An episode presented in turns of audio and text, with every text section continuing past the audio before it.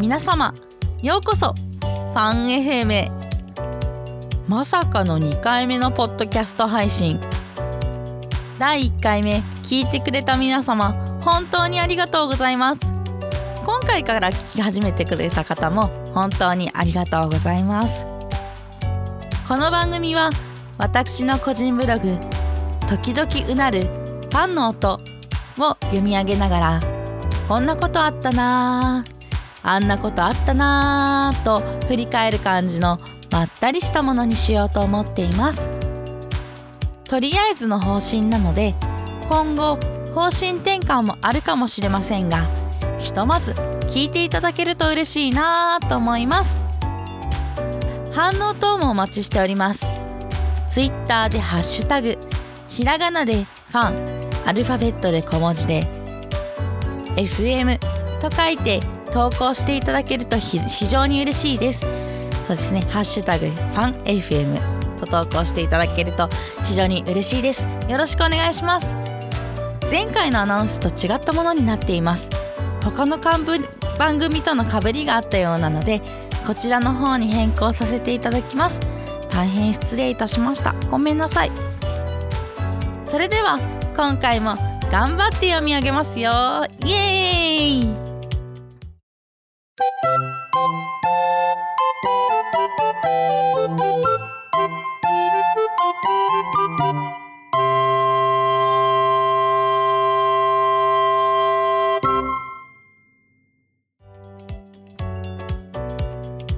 私ね噛んじゃうかもしれないんで噛んだ時は笑ってください。それでは読み上げ始めたいと思います。2019年12月19日ポッドキャストをやってみた。今日もブログを更新できそうなので更新しようと思います。ものは試しに。ポッドキャストの世界にはまり始めていろいろ聞いていて楽しいなーって思ってる今日この頃。あ引き続きねポッドキャストおすすめあったら教えてくれると嬉しいです。えっ、ー、と趣味の関係で録音環境あるよなーとふと思ったのです。よし。試しにポッドキャスト録音してみるか。ということでまず先日勉強会でいただいた本を読む。ワンストップポッドキャスト。ポッドキャストを始めよう。という本をね黙々と読んでね。なるほど分かった。となりました。現在ある環境を整理する。えーと今私が使っているマイクはゼンハイザーの E935 という型番のねものを使っています。ポップガードも使ってますね。ポップガード使うとあの破裂音とかがちょっと柔らかくなるのかな？確かそんな感じ。しれしなんかパピプペポとかサシスセソとかが聞きやすくなるのでポップガード使ってお話ししてます。あとオーディオインターフェースちょっとえっ、ー、とねヤマハの AG03 という使ものを使っています。編集は何使おうかなってこれ悩んだんですけど今ねうち Adobe の CC あのクリエイティブクラウドがねあるので Adobe Audition というものが入れられるなってことになったのでああじゃあこれ使ってみようかなということにしました。オーディション使ったことないぞ困ったなと思ったらねこんなチュートリアルがありました。Adobe 先生神すぎるということでね。自分だけのポッドキャストを作成する方法。これ見てあの今作ってます。さっきもこの前も作りました。これを見てねなんとなくの操作方法をスピードラーニングしました。次。番組内容を考える。準備はできた。あとは内容さえあれば録音できるぞ。内容。内容内容悩んだ結果。このブログ感想を言いながら読み上げるか。まあありなのかなしかっていうと際どい感じだけど。まあ、ある程度のね長さがあって、まあ、私のことを知ってる人が関心のある話題技術系となるとねこれしかない。あとはオープニングの挨拶とエンディングの挨拶を考えて内容できた。イエーイ。あとは録音ですね。チュートリアルで学んだ方法をそっくりそのまま真似て録音を開始。あのオープニングトークカミカミで3回録音し直し押したのはここだけの話です。今回も3回録音し直してます。ダメですね。あとは1日ずつセクション分けして録音。ここはね割とスムーズにできました。そして録音してね思った。あれ？1日ごとに録音してたんだけど津波決めがねブチブチで聞きづらいなーって思ったんですよね。こういう時ラジオならどうするんだろうって思ってうーんって考えたんですけどジングル入れるか。ついでに BGM 入れちゃおうということでフリー BGM サイトからジングルをゲットすることにしました。えーとフリー BGM 音楽素材無料ダウンロードのサイトがねドバシンドロームっていうねサイトがありましてこちらからあのジングルとか BGM ゲットしてます。そして編集をするということで聞きやすいオーディオにするにはコツがあるらしいんですね。音声の入りと終わりをフェードインアウトするとちょっと聞きやすくなるそうです。なるほどやってみようということでそれぞれセクションを編集しました。そしてこれ私気をつけてることなんですけどえーと、基本的にはヘッドホンを使って編集をしてるんですけどイヤホンとかねスピーカーとかあの環境によってちょっとずつ聞こえ方が違ったりするんですね。なのでそれぞれ聞いてみてまあこんなもんかなっていう音量バランスにしてみました。そしてよしアップロードだということで今回はアップロードしやすそうなやり方であるアンカーというねサイトにアップロードすることにしました。英語。ってなりながら本を片手にね頑張ってアップロードしてみました。そして無事にちゃんとアップロードできました。その番組がこちら。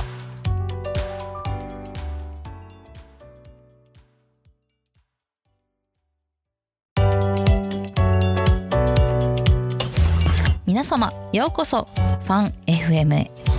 この度私ファンはファン FM という番組を開設することにしました。この番組は私の個人ブログ「時々うなるファンの音」を読み上げながらこんなことあったなあんなことあったなと振り返る感じのまったりしたものにしようと思っています。とりあえずの方針なので今後方針転換もあるかもしれませんがわーいできたできたって感じであの私の場合はね録音環境が整ってたので内容を考えるだけで番組が出来上がりました。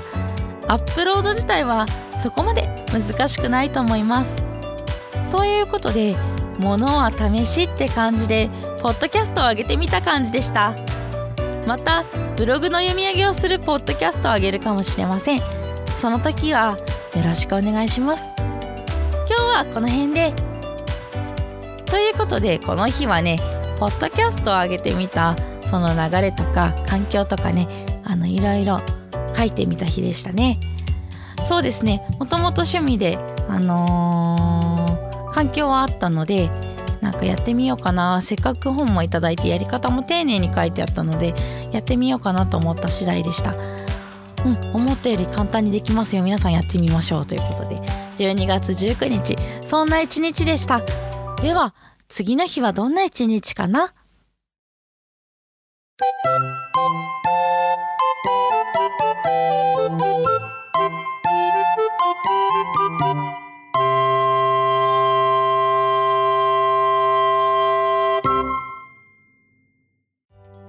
では2019年。12月20日。今から私は偉そうなことを言います。おい初心者が何言ってんだって思われる方もいらっしゃいます。ね多分いるかもしれないんですけど。まあ私の経験がもし誰かの役に立てばいいなって思って書いてみようと思います。私が番組作りをする時に意識していることです。まあ私以前ね某生配信サイトで雑談してた人なんですけど、まあ、すもうね、まあ、全然大手じゃない弱小だったんですけどまあね一定のリスナーさんがね来てくれる程度にはやらせてもらってました。私はそこでざっくりとした台本を書くってことと誰がいなくてもね誰もねいなくてもねとにかくねお話を続けるってことをし続けました。こんなことをやってる配信者は少なくてね物珍しかったらしくてね台本書いてますって言っただけで気に入ったって言ってもらえることもね少なくなかったんですよね。まあねあの私がやってた感じの配信はリアルタイムで反応の返ってくるポッドキャストをやってるような感覚に近いなとまあ実際にポッドキャスト作ってね思ってたりしました。リアルタイムでもの楽しさはその場で反応が返ってくるのでまあ多少台本台本ねざっくり書いてもねリスナーさんに助けられる場面も多くて思わぬ話が進む点があったりねしたりねしてね割とノリでなんとかなります。難しかった点は、まあ、いわゆるね嵐まあ雰囲気を壊そうとする人も含んでねそういう人がね時には現れちゃうのでそういう方々をいかに上手に「あーここそういうとこじゃないんですよごめんね」ってうまく場をねいつも通り通常運転に保つ必要が出てくるところがね難しかったなと思いました。ポッドキャストを作ってみて楽しかったところって番組の雰囲気を完全に自分で作れる点は楽しいなと思いました。いいですね。うんうん。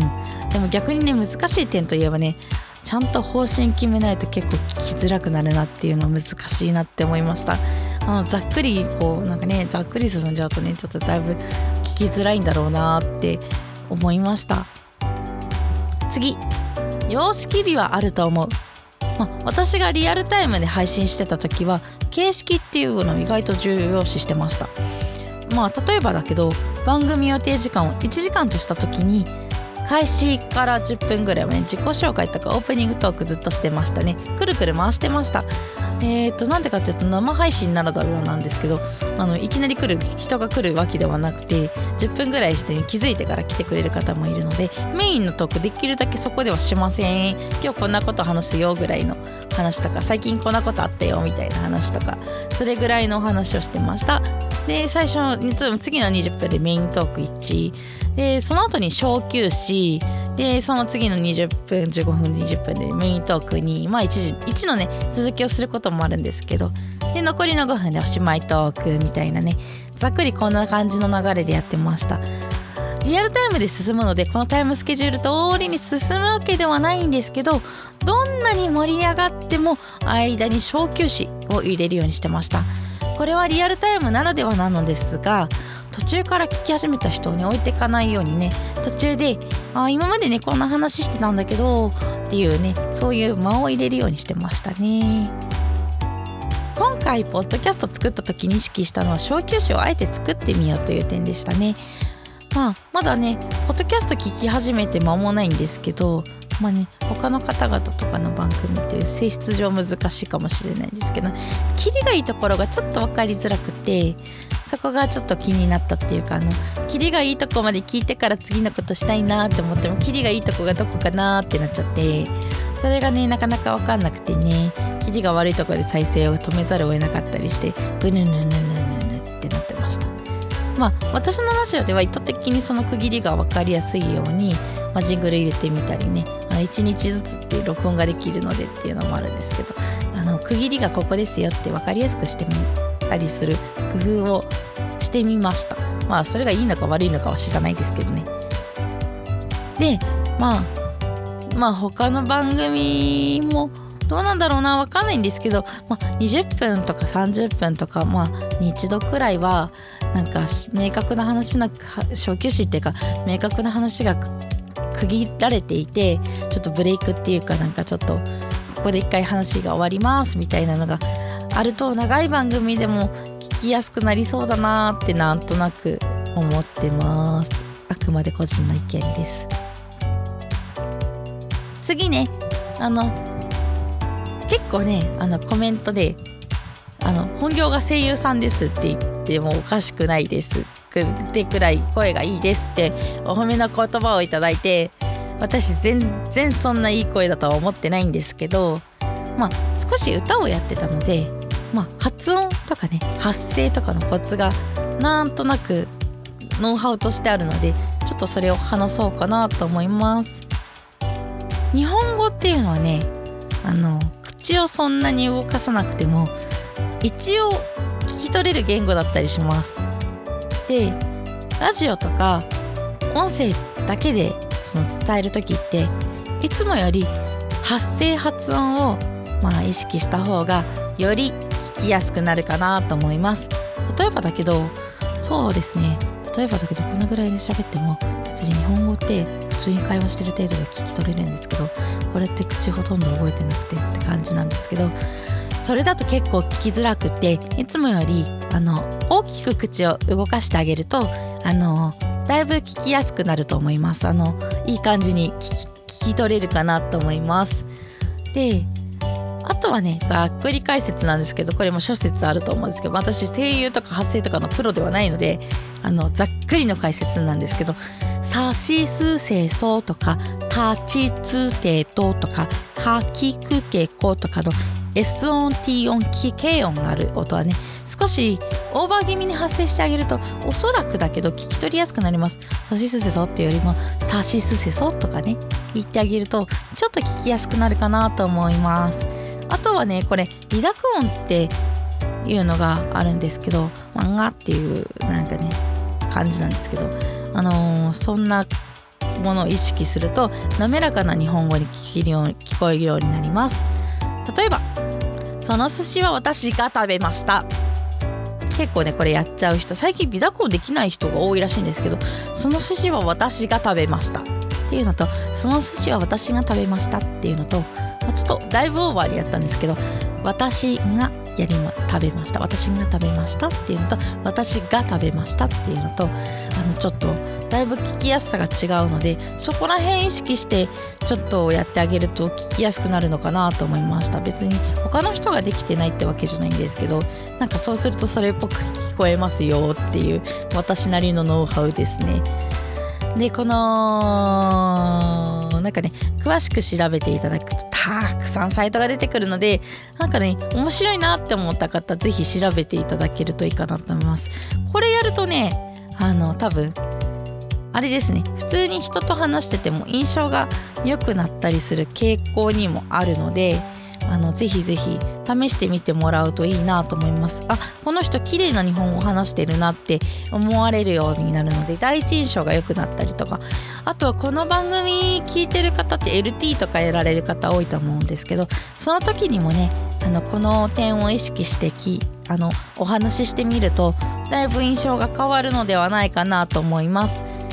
あとはね日本語ってあんまり抑揚ない言語だったりするんですけどいつもより少しオーバーかなって思うぐらいつけてあげると多分少し聞きやすくなるんじゃないかなと思います。例えばいつもより少しオーバーかなって思うくらいにつけてあげると聞きやすくなるんじゃないかなと思ってますっていうよりもいつもより少しオーバーかなと思うくらいにつけてあげると聞きやすくなるんじゃないかなと、まあ、好みはあると思うんですけど多分そのテンションが同じテンションでずっとダーっていくよりはちょっと間とかその抑揚とかちょっとオーバーにつけてあげると聞いててね飽きないっていうか聞きやすくなるんじゃないかなと思います、まあ、ちなみに私声優とかアナウンサーの訓練一切受けてないのであの全然適当な話してるんですけどまあ歌はちょっとやってたのでその時の知識を元に書いてます。かも言ってますって感じです。まとめ。偉そうなこと言ってごめんなさい。まあね私が普段気をつけてる点とかねあのこの番組作った時に気をつけてみた点だったりします。まあ誰かの参考になればいいなと思ってます。では次の日ってどんなことやったのかな？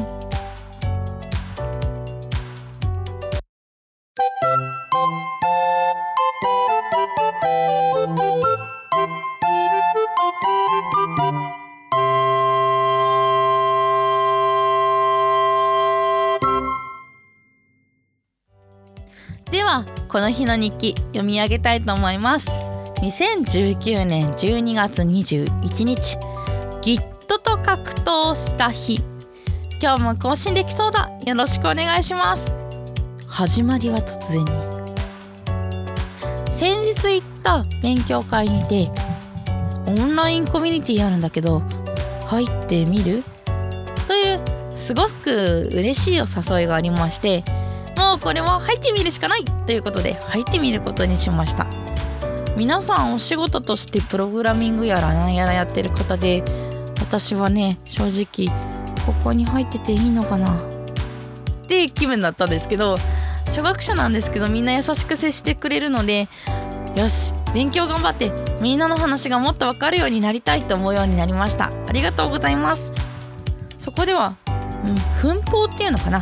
奮法っていうのがあって自分のチャンネルがあるんですけどまあその奮法って概念を説明された時に Twitter みたいな感じですと説明を受けてなるほどってなってました。上手に使えてるかわからないんですけどこんなことしますとかこんなことしましたみたいなことを報告に報告をねそこに書いています。その奮法にね私がねポッドキャストを上げたブログを書きました。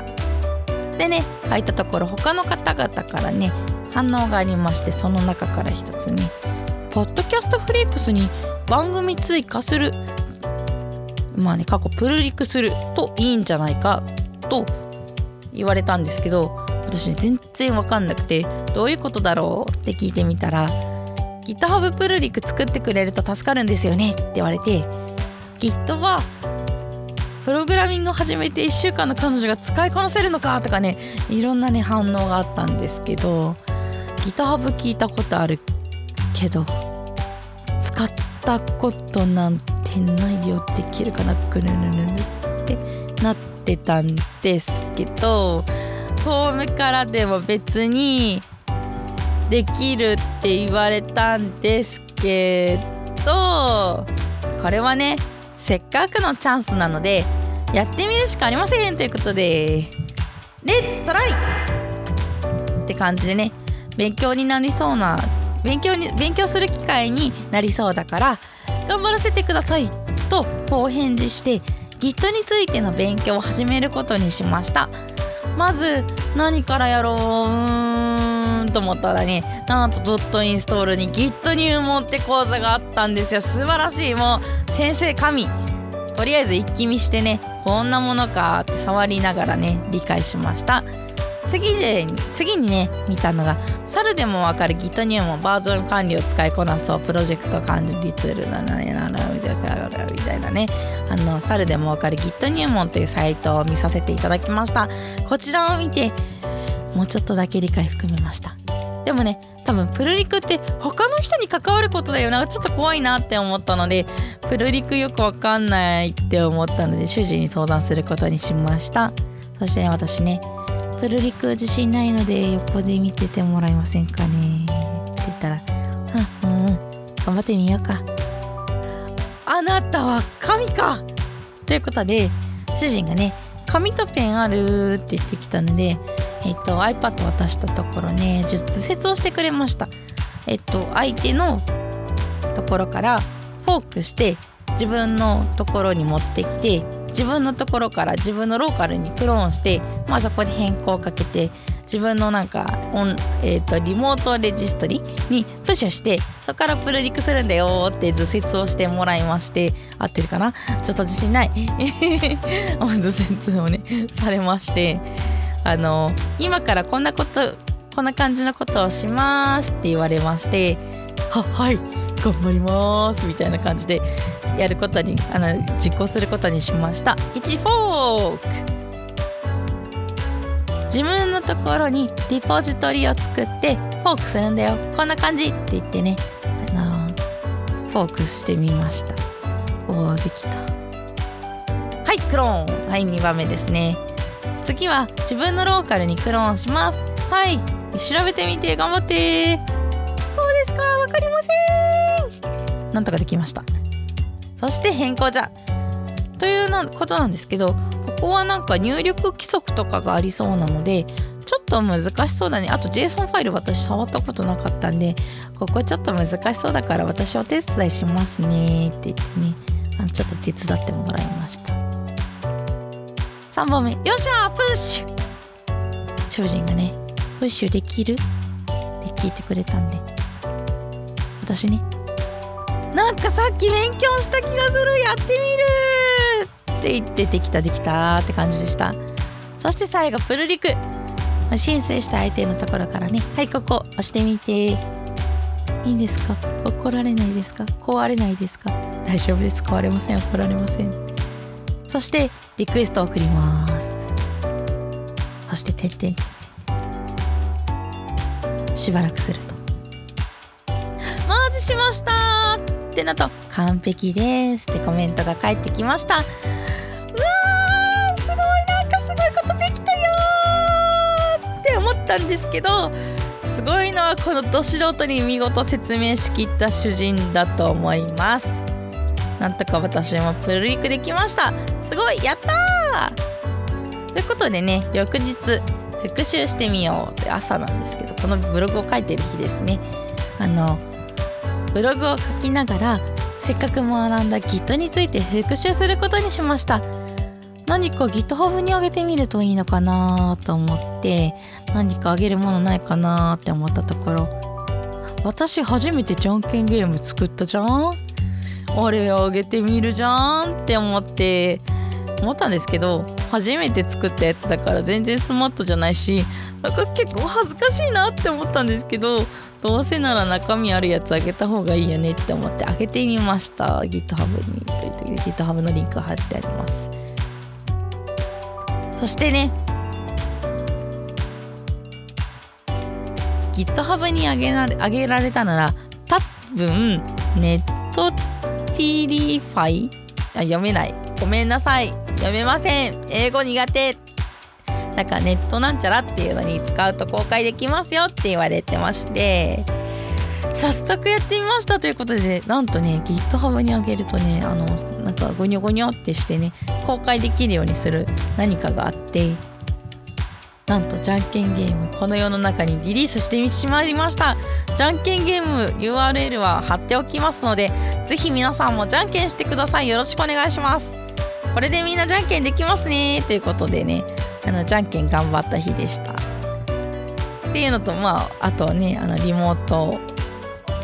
違う違う違う違う。あプルリクをねあの送った日の話でしたね。いや大変でしたね。これ大変だった Git って何しかもあの私ねなんかコマンドラインを生まれて初めて使ってなんじゃこりゃーってなってたんですけどもう一個一個調べてねとりあえずとりあえずとりあえずトライトライトライトライトライだーってなってねなんか頑張ってました。スペルミスで何回か動かないってなってたのを主人に指摘されてすいませんって何度も謝ってました。人 間やればできるものだね。ということで次の日はどんなことしたのかな？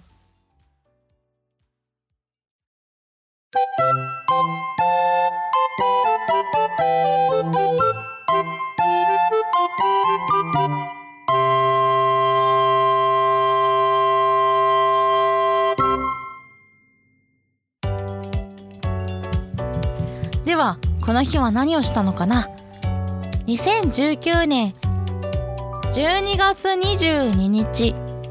インプットしよう。私がね。ねえねえ。私にも何かを読めそうな技術書。またはそれに準ずる何かいい本はないですかね？ありますかね？主人そうするとね。うんうん。ちょっと待っててくださいね。って書庫へ向かいました。そうするとねしばらくするとね一冊の本を私に手渡してくれました。その本にはリーダブルコードと書いてありました。この本はああ主人がすごく前に購入した際にあ私がね「あ音楽の本買ったの？え音楽の勉強するのすごいじゃん」って言った表紙の技術書じゃないですか。といったところ主人がね今のあなたならきっと何をやってるか少しわかると思いますよって言ってくれました。後ろを見るとね「オライリー」って書いてある。